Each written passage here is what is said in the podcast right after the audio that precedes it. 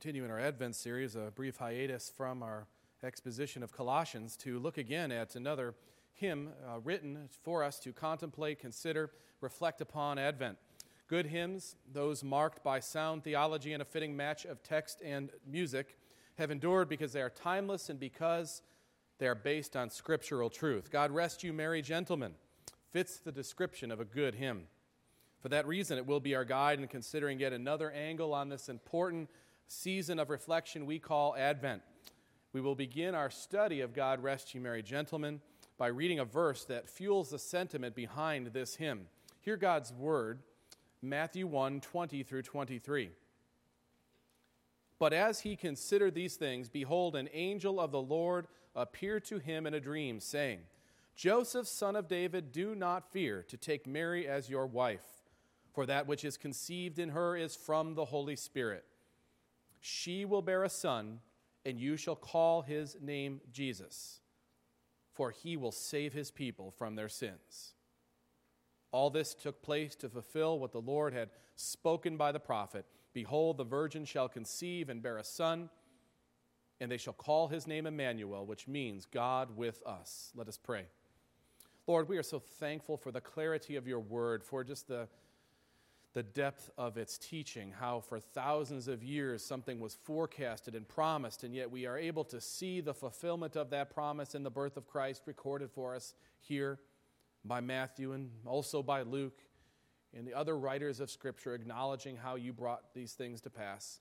But Lord, I pray that the bridge would be, a bridge would be made, that the gap would be filled between what happened there and out there and how it means something personal to us. Lord, even if this morning it's about com- contemplating the depth of what it means that Jesus would take on flesh to free his people from their sins. Lord, we thank you for this in Jesus' name. Amen. Definitely, 'tis the season for schmaltzy, mushy, holiday movies, programs, and songs, right? My wife kind of calls me an Ebenezer Scrooge sometimes because of my outlook on these things. The commercialization is what I'm reacting to, not the opportunity to celebrate a season of reflection upon Christ. You all know what I'm talking about. Uh, the movies that show up every year and know every time a bell rings, angels don't get their wings, and all these kinds of things that when I listen to, I just feel like there's noise coming down on me and I can't hear. I go in the mall and I hear these songs. I go this place or that place, and there's all this discussion about everything but what Christmas is actually about. And it causes me to think and reflect upon things uh, like Christmas hymns and the depth that is found therein. But before I go there, let's just think about what people, what comes to their mind today and this day when they think of Christmas or the way we talk about Christmas. Now, I won't pick on the Santa Claus songs. I won't pick on the Rudolph songs. I won't pick uh, on those songs that don't particularly name Uh, Christmas, but the ones that do say something about how we're supposed to feel about Christmas. How about Have Yourself a Merry Little Christmas? One of my favorites. Let your heart be light. From now on, our troubles will be out of sight. Have yourself a merry little Christmas. Make the Yuletide gay. From now on, our troubles will be miles away. Just like that. Silver bells. Christmas makes you feel emotional. I didn't know these are the words, but these are the words. Get this. Christ- Christmas makes you feel emotional. It may bring parties or thoughts devotional. Whatever happens or what may be, here is what Christmas time means to me. City sidewalks, busy sidewalks, dressed in holiday style. In the air, there's a feeling of Christmas. That's what it means to that person. How about it's beginning to look a lot like Christmas? It's beginning to look a lot like Christmas. Soon the bells will start, and the thing that will make them ring is the carol that you will sing right within your heart. Aw. I'm dreaming of a white Christmas. Now you know why my wife calls me Ebenezer, okay? I'm not done bah humbugging yet. There's one other. I'm dreaming of a white Christmas, just like the ones I used to know. And Nathan and I, my parents, we used to know white Christmases. They're, they're, they don't have them here. As such, they have them usually some other time, once, and Christmas rarely falls in that time, where treetops glisten and children listen. Wow. To hear sleigh bells in the snow, I'm dreaming of a white Christmas with every Christmas card I write. May your days be merry and bright, and may all your Christmases be white. Notice some of the reoccurring themes. Uh, let your heart be light. Your troubles will be out of sight. Uh, your troubles will be miles away. Christmas makes you feel emotional. It brings parties or thoughts devotional. In the air, there's a feeling of Christmas. The thing that will make them ring is the carol that you sing right within your heart. With every Christmas card I write, may your days be merry and bright, and may all your Christmases be white. Now, these songs and many, many others exemplify really a cheesy sentimentalism that has been attached to what has generically now been labeled the holidays.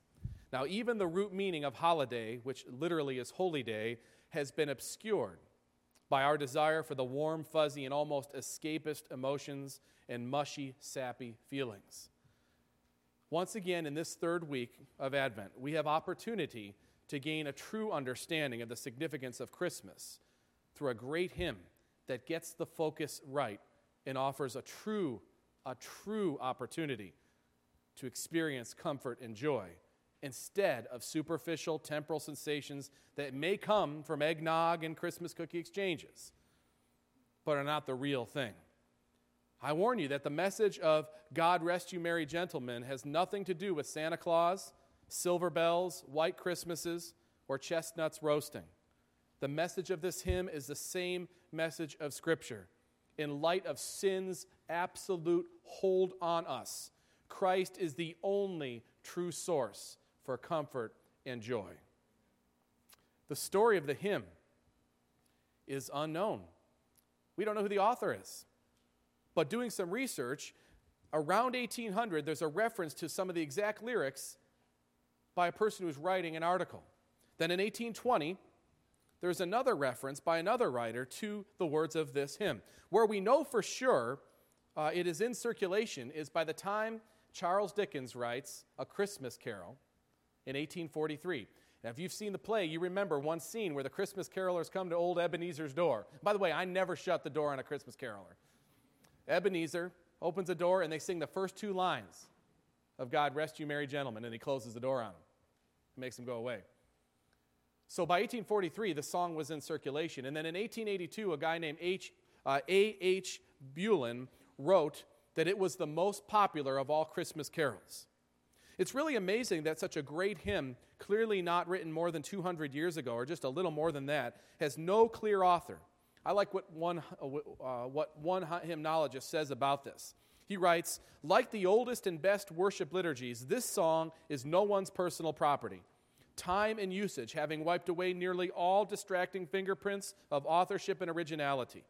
Instead, it belongs to all of us. Now, concerning the tune, there were at least eight different tunes. This is one of the eight that really just took hold, and it's the one we use. It really matches the mood of the music very well, as you'll see. But most importantly, what message is this hymn delivering? Is it scriptural? How can it be applied to us? Well, I think the application of the hymn, uh, the hymn's message that is, comes mainly in the form of contemplation that will hopefully, hopefully affect the way you live. Lives of gratitude for what God has done in Christ are changed. Look at the first verse because I believe it sets the tone for the entire hymn. God rest you, merry gentlemen. Let nothing you dismay. Remember Christ our Savior was born on Christmas Day to save us all from Satan's power when we were gone astray. O tidings of comfort and joy, comfort of, and joy, O tidings of comfort and joy. Notice very closely that the first line is correctly, God rest you merry, gentlemen. The comma is important. It's often thought of as God rest you, merry gentlemen. In other words, give rest to some happy guys. That's not what it's about. No matter how much eggnog they drank, that's not what we're talking about. God rest you, merry gentlemen. May God give you rest in merriment and happiness and in joy, gentlemen and gentlewomen. God rest you, Mary. May God do this work. That's it's a prayer asking God to complete something. God rest you, Mary, gentlemen. Please note, the hymn is totally honest about what is required, though, for us to experience rest. It doesn't give us sentimentalism. It doesn't give us any of these things that describe a lot of the popular songs I just spoke of. Instead, look at the words in the first verse. Remember Christ our Savior was born on Christmas Day. You can't experience merriment, true merriment, or happiness or joy without understanding that Christ our Savior was born on Christmas Day. Why? To save us all from Satan's power when we were gone astray. Whoa, Satan! What happened to the silver bells, the jingle bells, Santa coming to town, and the chestnuts roasting? Why so serious? Satan? What about have yourself a merry little Christmas? Let your heart be light from now on. Our troubles will be out of sight. Well, our troubles will not ever be out of sight if Christ doesn't take them. That's the point. And I like honesty, and I like the way this hymn is honest about this. And it's celebratory in that we have deliverance because of what God provides in Christ. We have rest. We have true comfort and true joy because Jesus comes in human flesh to rescue us. He didn't come just to, to say, oh, how cute and adore and just talk in general terms. He came to save us. Verse one and verse three is very, very pointed about what he's saving us from. Verse one, to save us all from Satan's power when we were gone astray. Then in the third verse it says, to free all those who trust in him, that is Christ, from Satan's power and might. Under Satan's power, that's us, we were gone astray. Well, let's consider going astray for a moment. The hymn says, when we were gone astray, speaking of all of us. The hymn is exactly right biblically. That's exactly what the scripture teaches, no matter how good we may feel at any given time. The third chapter of Romans, Paul says, and this is among other places, he says most clearly, though, all have sinned and fall short of the glory of God. It doesn't stop there, though. Because of our sin, there's a terrible, terrible price that has to be paid. Paul says later in the same book, for the wages of sin, that is what you get for sin, is death. But the free gift of God is eternal life in Christ Jesus our Lord. The wages of sin is death. What, what is this reference to? Well, it goes right back to the very beginning, the first sin. When Adam and Eve eat of the tree of the knowledge of good and evil, listen to what God says and tells them before they do this. God warns them, but of the tree of the knowledge of good and evil you shall not eat, for in the day that you eat of it, you shall surely die. You won't just get sick, you won't just get injured, you won't get harmed in just a, a superficial way, you'll die. And that's exactly what happened. When they rebelled against God, their soul died immediately, estranged from God, and their body slowly but surely followed suit over years.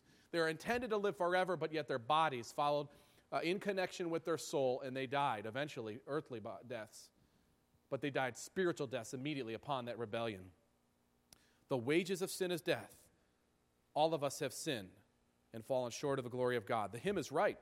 He came to save us from Satan's power when we were gone astray, when we sinned.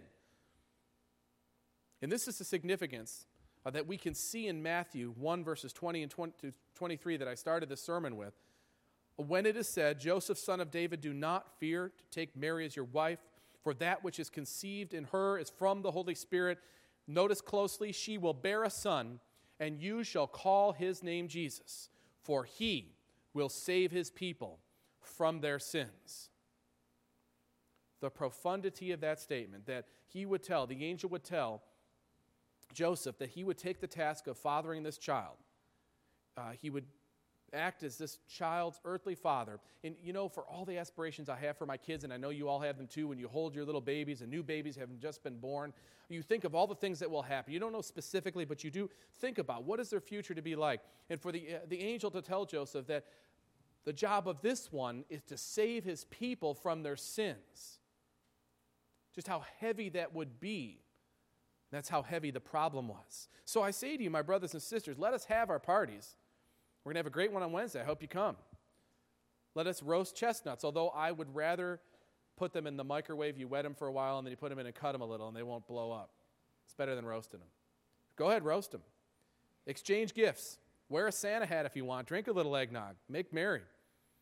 But let us not do so without seriously contemplating the gravity of this fact. Our freedom from sin and its penalty cost a great price. And that little baby in uh, that manger at that time, it was said of him to his uh, father-to-be, he will save his people from their sins. That's why he's here.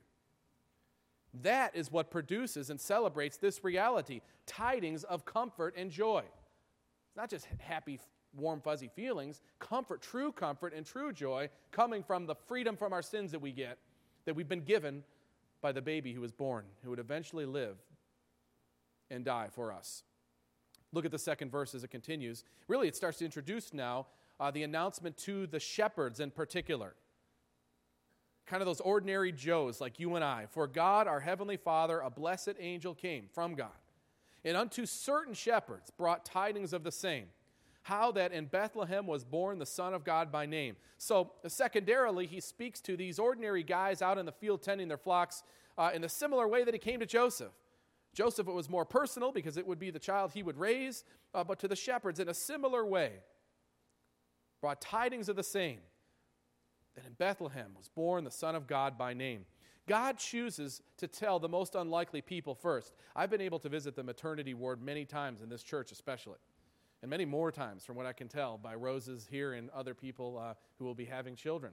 And there have been more than, there's been more than one occasion where I was there and someone who I did not even know went out of their way to tell me that they had just had a baby. Usually it's a father. They'll tell me, they'll see me standing there waiting to get into a room, and someone will come by and you can see kind of this, this, this, they're trying to hide the smile, but they can't. And fathers, you've been there, you know what that, you just want to tell someone. It doesn't matter if they're going to forget as soon as you tell them or won't remember, but you just got to tell someone. There's a certain sense in which when Jesus comes to earth, there's this sense where God the Father is just going to tell people, and he, he picks, of all people, these guys that are tending their flocks by night, in the middle of the night, in the dark sky. There, there's normal people, ordinary people, no major influence, and he tells them, certain shepherds, tells them. Common, simple shepherds, Luke two, eight, and nine. In the same region there were shepherds out in the field keeping watch over their flocks by night. Talk about a, a normally relatively boring job. You'd think they'd fend off wild animals all the time, but the fact is when a shepherd's with his flocks, the human scent alone of the shepherd was enough to keep most predators away. They really didn't have to deal with as many predators as you might think. They had a pretty boring job for the most part. So minding their own business, and then out of nowhere in the sky, they can see this message first because of the The lack of the hustle and bustle of the city and the lights that detract from the heavenly lights, they can see first. And from this, an angel of the Lord appeared to them, and the glory of the Lord shone around them. And they were filled with fear, and wouldn't you be too? In fact, any time an angel ever shows up, or God's presence is known, it's always scary. Thankfully, listen to what the angel said. Fear not, for behold, I bring you good news of great joy that will be for all people. For unto you is born this day, unto us, unto you this day, the city of David, a Savior, who is Christ the Lord. And this will be a sign for you. You will find a baby wrapped in swaddling cloths, lying in a manger. Angel literally means messenger. And we know from this context that we're talking about those heavenly messengers, specially created by God to be his servants of worship, praise, and message bearing. The second verse kind of stops with this message given, and then picks up again in the third verse where we have the answer right from the scripture, at least the first part. Fear not, fear not, said the angel. The third verse continues, let nothing you affright. This day is born a Savior of a pure virgin bright, to free all those who trust in him from Satan's power and might. Remember that the promise of Messiah, the one who would come to defeat the devil, comes thousands of years before this fulfillment took place. Immediately after the sin that I referred to earlier that cost us all as we sin in Adam, immediately after that, God responds with a gospel message. The gospel didn't start in the Gospel of John. It started as an announcement in Genesis chapter three. So what comes about in Bethlehem in the first century was forecasted for thousands of years before. Genesis three fifteen, I will put enmity between you and the woman, and between your offspring and her offspring. He shall bruise your head, and you shall bruise his heel. First century Bethlehem. Now, after all this time, the seed of the woman was born. In fact, of all the themes you can track in Scripture, one of the most interesting is the seed. From the time that it is forecasted that the woman would eventually bear a seed that would crush the head of the serpent, which is a picture of Jesus on the cross, uh, who is wounded himself, but he crushes the head of the serpent, kills him in his work, in that activity, in that action. That picture starts in Genesis three, and the seed that would eventually bring forth Messiah, you can track all the way through the whole Bible.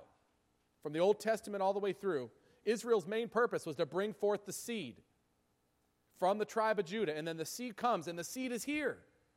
The promise is fulfilled.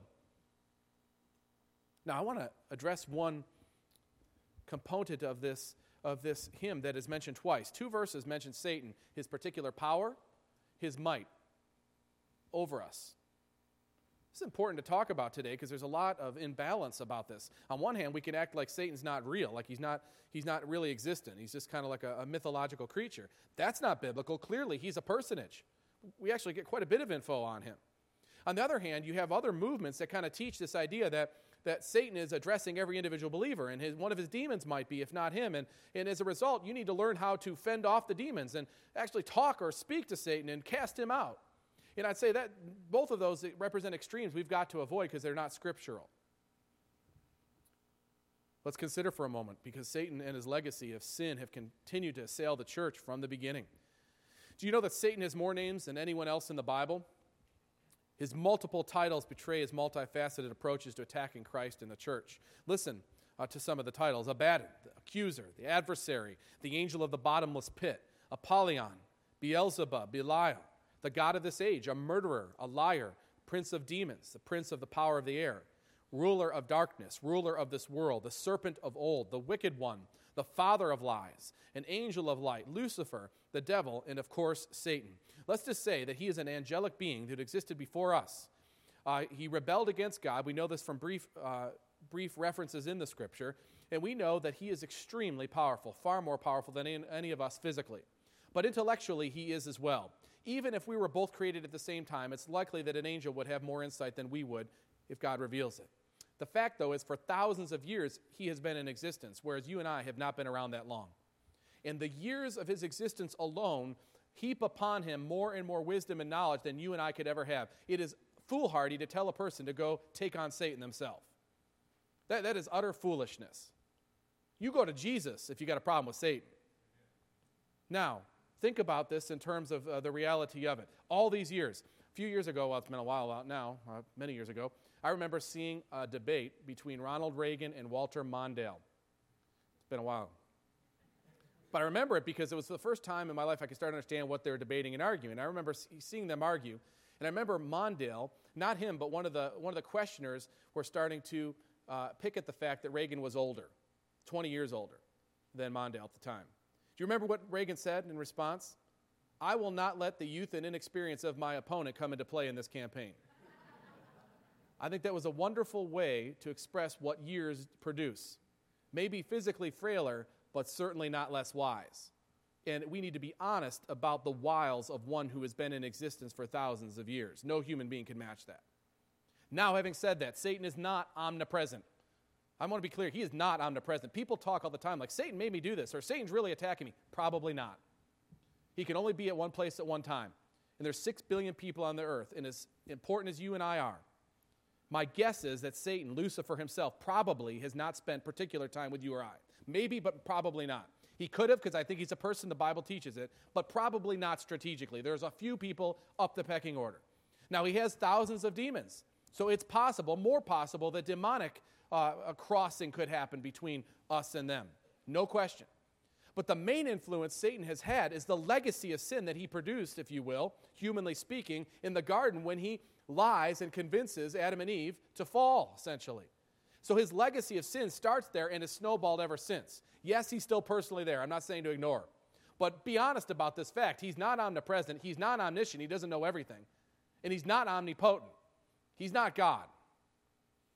But he's got power and might greater than us. And the vestige of Satan, the sin that remains, we deal with on a regular basis. In fact, there are three main enemies you have, right? The devil, the flesh, and the world. So if you were, hypothetically, to take Satan out of the picture, we'd still be in a world of trouble because our sinful flesh, Satan's legacy, still remains, and we're still in this world made up of other sinful people. So keep these things in perspective, but recognize the truth of the statement, ultimately, that God is freeing us in Christ from Satan and his legacy of sin that has encaptured us all, enslaved us all. Tozer said it well, that the devil is a better theologian than any of us and is still the devil. To free us from Satan's power. How does this happen? It says very clearly, more clearly in this verse than in the first verse, to free all those who trust in him, in Christ. That is, Christ is our advocate, who get behind Jesus, if you will. It's Jesus who saves us from Satan's power and might, and it's by trusting in him and his completed, finished work on the cross his crushing of the head of Satan that saves us. The hymn doesn't advocate some kind of universalism. Rather, a person must trust Christ in order to be free from Satan's clutches. Now let's consider verse three, and then verse four, allow me to read so we can consider two points of biblical accuracy that I'd like to point out. Verse four, the shepherds at those tidings rejoiced much in mind and left their flocks of feeding in tempest, storm, and wind, and went to Bethlehem straightway the Son of God to find. Now, two points of biblical accuracy, noting this is a hymn. This is not inspired writ like the, scripture, the scriptures are. So we compare them, and notice that in the third verse that I read just a moment ago, uh, it mentions the angel saying to the shepherds, "This day is born a Savior of a pure virgin bright." Now, we are not told specifically that the shepherds were given that particular information, that Mary was a virgin. Now, we can understand that if they had any knowledge of the prophecies, which I'm guessing they did, they would understand this to be so, but as a point of technicality, uh, the hymn takes a bit of liberal, uh, liberality with this notion. Nevertheless, the angels uh, do give very important information that encourages them to go and see the baby. Also now then in the fourth verse, you'll see that the hymn contends that the shepherds left their flocks a feeding in tempest, storm, and wind. Now the text of Scripture doesn't say that either. Uh, surely the point of the hymn is to describe the excitement and the haste they made to go see Jesus. We can't lose that, and that's really the spirit of it. But it's doubtful that they just dropped their staffs and headed off to Bethlehem and left their sheep out there, because they returned back after, if you recall. And they had, what did they return to if they just left them out there in the tempest? So the hymn's spirit is understood, and we recognize it. But technically, that's not exactly what was said to them. What was said to them is powerful enough because it comes from God. Hear that account again in, in that light. And the angel of the Lord appeared to them, and the glory of the Lord shone round about them, and they were filled with fear. And the angel said to them, "Fear not, for behold, I bring you good news of great joy that will be for all people. For unto you is born this day in the city of David a Savior, who is Christ the Lord." What is the response? "Let us go over to Bethlehem and see this thing that has happened, which the Lord has made known to us." And they went with haste and found Mary and Joseph and the baby lying in a manger. And when they saw it, they made known the saying that had been told them concerning this child. And all who heard it wondered what the shepherds told them. But Mary treasured up these things, pondering them in her heart. And the shepherds returned, glorifying and praising God for all they had heard and seen, as it had been told to them. We have before us a wonderful hymn that gets the focus right. I want to conclude by reading uh, for you a wonderful uh, short devotional written by Wilfred McRae, uh, who writes for the Touchstone Journal, which is a, a document written in the memory of C S Lewis, and really in the vein of Lewis's writing. Uh, Wilfred McRae writes wonderfully about this particular hymn. "This year, God Rest Ye Merry Gentlemen has stuck in my brain, and particularly these words in the first verse, to save us all from Satan's power when we were gone astray. We move through these brilliant words so quickly and rhythmically that I know I always have, and yet how plainly those few words sketch in a somber background a whole universe of presuppositions, without which the song has a very different and diminished meaning. The merriness being urged upon the gentleman comes amid a great darkness, a darkness that never disappears, that beckons and threatens, a darkness whose presence is subtly conveyed by the minor key with which the song begins and ends.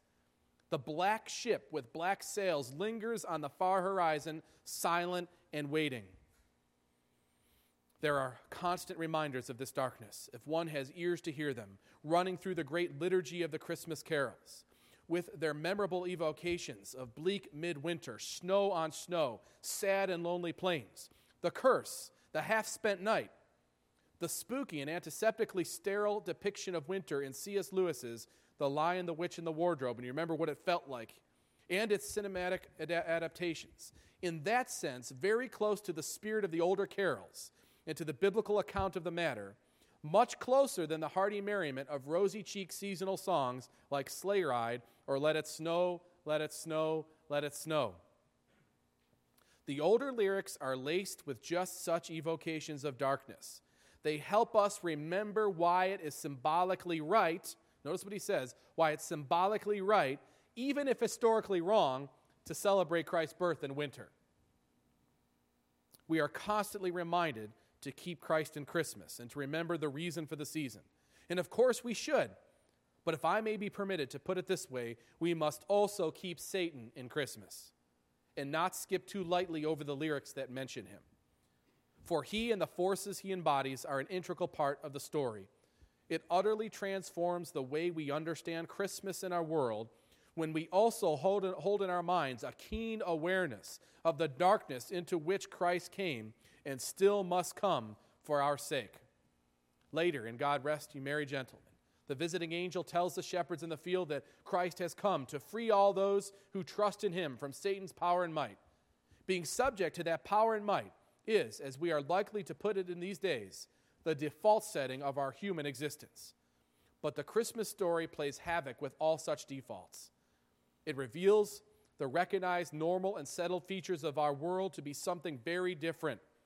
The ruins and after effects of the great and ancient calamity, the tokens of a disordered order.